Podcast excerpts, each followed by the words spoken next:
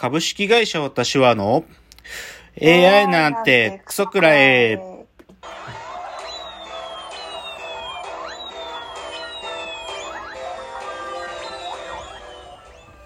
群馬が生んだ怪談時、株式会社私は社長の竹之内です。サブカル研修生4代目アシスタントの深谷です。えーこの番組は大喜利 AI を開発する株式会社私は社長の竹之内が AI のことなんかお構いなしに大好きなサブカルチャーについてサブカルリテラシーの低い社員に丁寧にレクチャー。言い換えれば無理やり話し相手になってもらう番組です。ということで今日は122回の放送。はい。いやもうついに7月ですよ。もう7月。そうですね。7月早いわね。ワクチン打ちました？まだですか？あ、来週あたりに、大学で打つんですか？はい、大学の。ああ、そう、僕も来週1回目打つんですけどね。まあ、なんかね、これで多少落ち着けばいいなと思いますけど、うん本当に。そうですね。もうまあ、しょうがない。7月なのでね。えーっと、じゃあ最初は、えー今週のラジオエンタメライフいくつか、また作品の紹介なんかしていきたいなと思うんですけど、はい。えーと、全裸監督シーズン2が、えーと、先週の木曜日にこう、配信になって、うん。結論一言だね。はい。面白くなかった。残念だけど。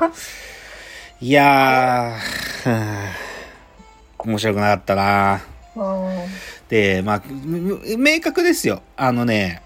なんていうのかな。いや、ぶっちゃけ、もうシーズン1出た時はもうあまりの衝撃でさ、もう時を忘れて全部見たんだけど、うん。シーズン2は、まあ見始めて、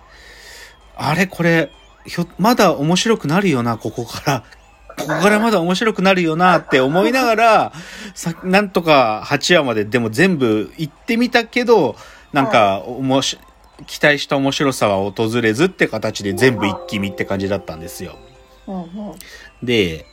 すごい理由は単純だと思ってて、シーズン1ね、もうなんか、シーズン1もひょっとして面白くなかったのかなと思って、改めて見返してみたら全然シーズン1はやっぱ抜群に面白いわけ。うん。で、多分、これは僕の、多分、まあ僕の個人の感想ですけどね、はい。シーズン1って、いわゆるネットフリックスがこう、よく作品のモチーフにする負け犬、まあ彼らの言葉で言うとアンダードッグだけど、うんそ、のアンダードッグが成り上がってく物語なんですよね、シーズン1って。はいはい。で、その成り上がってく間間に、まあ実際に起きた出来事だから、こう、その、で伝説が生まれた瞬間ってのが、こ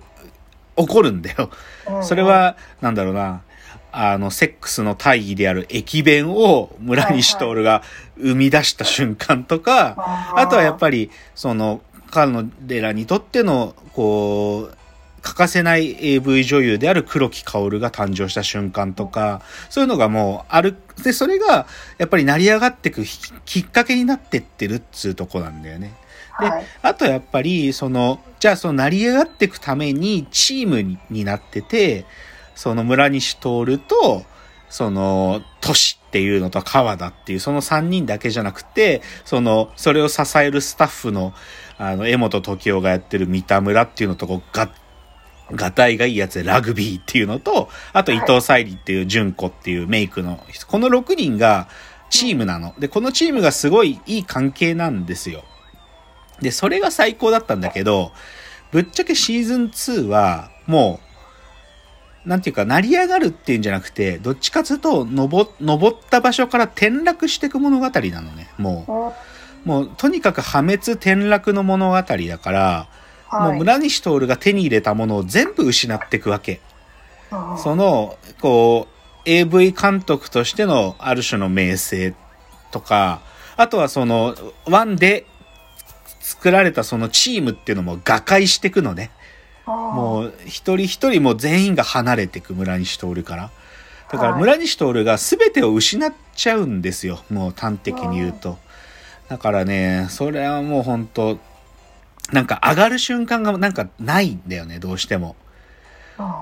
ところどころある。ところどころ、それこそワンと同じように、例えば、願車が生まれた瞬間とかあるんだけど、はい。でもそういうのは、ほんのちょっとの、なんか、ワンでやったことのなんかリフレインだな、ぐらいで、正直、こう、すげえ上がるって感じじゃなくてね、僕は、もう、シーズン2はもう、一回見れば十分かなっていう感じでしたね。というので、全裸監督、シーズン2の感想。じゃあ次はね、あのですね、村上千代子さんって方がいらっしゃるんですよ。はい。で、この方は別に本アーティストという本業アーティストじゃなくて、えっとですね、ただ単に趣味で、はい自分の趣味でブローチを作ってる方なんですけど、はい。だまあその、に、なんていうかな、毛糸素材でブローチ作ってるんだけど、えこういろんな人、人のブロー、人のモチーフにしたブローチなのね。ーはいで、。その人のチョイスがすごい、なんとも最高で、で、僕は彼女最初に知ったのは、あの、東京ドームのところにあるギャラリーがあるんだけど、そこで、あの、なんていうのかな、そういうアウトサイダーアート展みたいなのをやってた時に、この村上さんの作品がバーって並んでて、めちゃくちゃかっこいいな、これと思ったわけ。うんで、で、それで、そこからファンになって、でも、インスタグラムでフォローしてるだけだったのよ。はいはい。なんだけど、こう最近そのまた彼女のインスタグラムをこう見見てたらさ、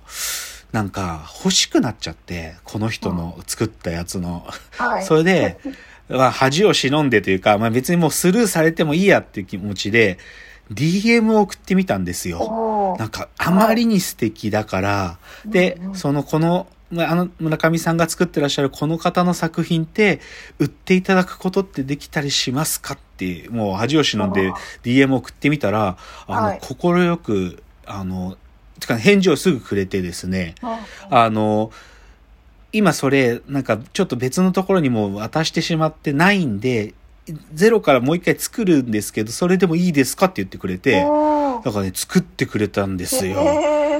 そう。で、あの、大竹新郎さんっていうアーティストのブローチなんですけど、あの、僕のはい。も、あの、作っていただいたやつ、もともとの村上千代子さんのインスタグラムの中にもあるんです、あるので、それ見ていただきたいですけど、はいそれがね、あの、ついに先週届きまして、いや、もうちょっと感激したね。なんかあまりのかっこよさに。あの、こう、ケースに入って送られてきたんですけどね。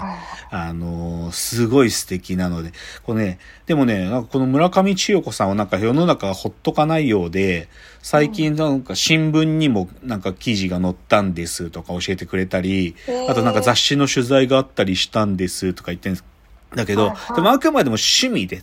本人の趣味で作ってらっしゃる方なんで、それをなりわいにしたりとか売ることをや前提にしてる話じゃないんですけど、ただ、村上千代子さんのブローチをね、私作っていただいた。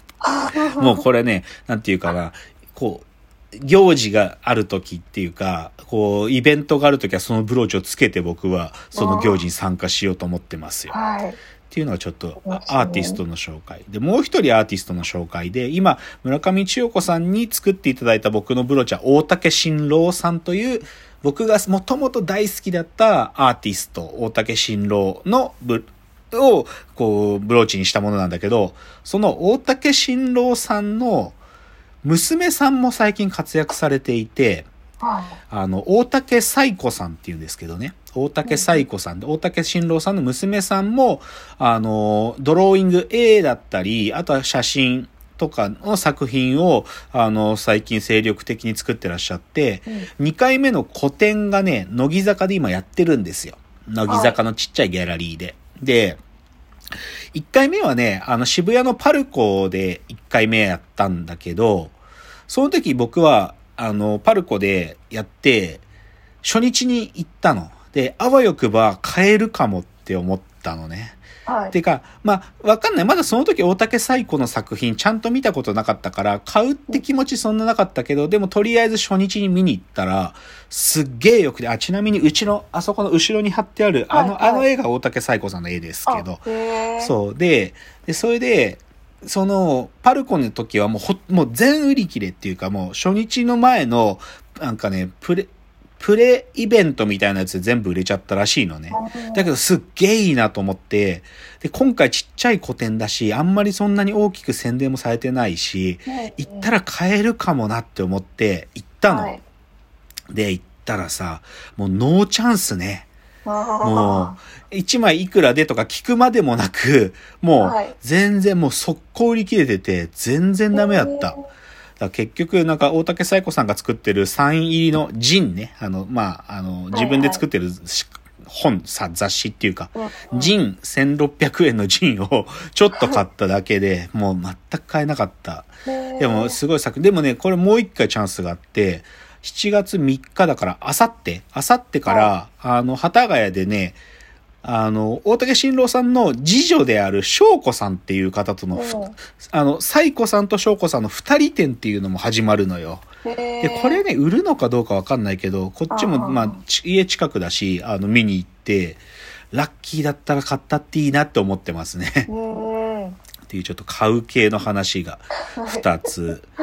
じゃあ最後今日の格言言って終わります。えー今日の格言。えー岸野雄一 DJ イベントを躊躇してしまった気持ちは複雑っていうね。あの、先週ちょっと言ってた DJ の変な、あのー変なというか、かっこいい岸野雄一さんのイベントが幡ヶ谷であるから行きたい、行こうって思ってたんだけど、うんうんいや、行ったらさ、いや別にこれ岸野さんに原因、あの、なんていうか、ん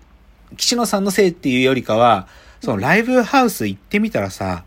いや、やっぱり密閉空間だったんだよね。まあそれはそうなんだけどさ、うん。でもやっぱり、で、これ僕開けて入った瞬間、まあタバコも黙々で、なんかはいこのへ、ここに空間にいて、なんかコロナにかかったって言ったら、ちょっとなんか、言い訳できないなと思ったんよねう、んちょっと。だから正直、あの、もう残念だったけど、岸野さんのイベント見るのやめて、もう入るのややめたっていう話なんだけど、でもなんかもうこういうこと気にしなきゃいけないのなんか嫌だなと思ったけど、うんちょっとそれで見れなかったというちょっと報告でしたあ。なるほど。はい。じゃあ、コーナー参ります。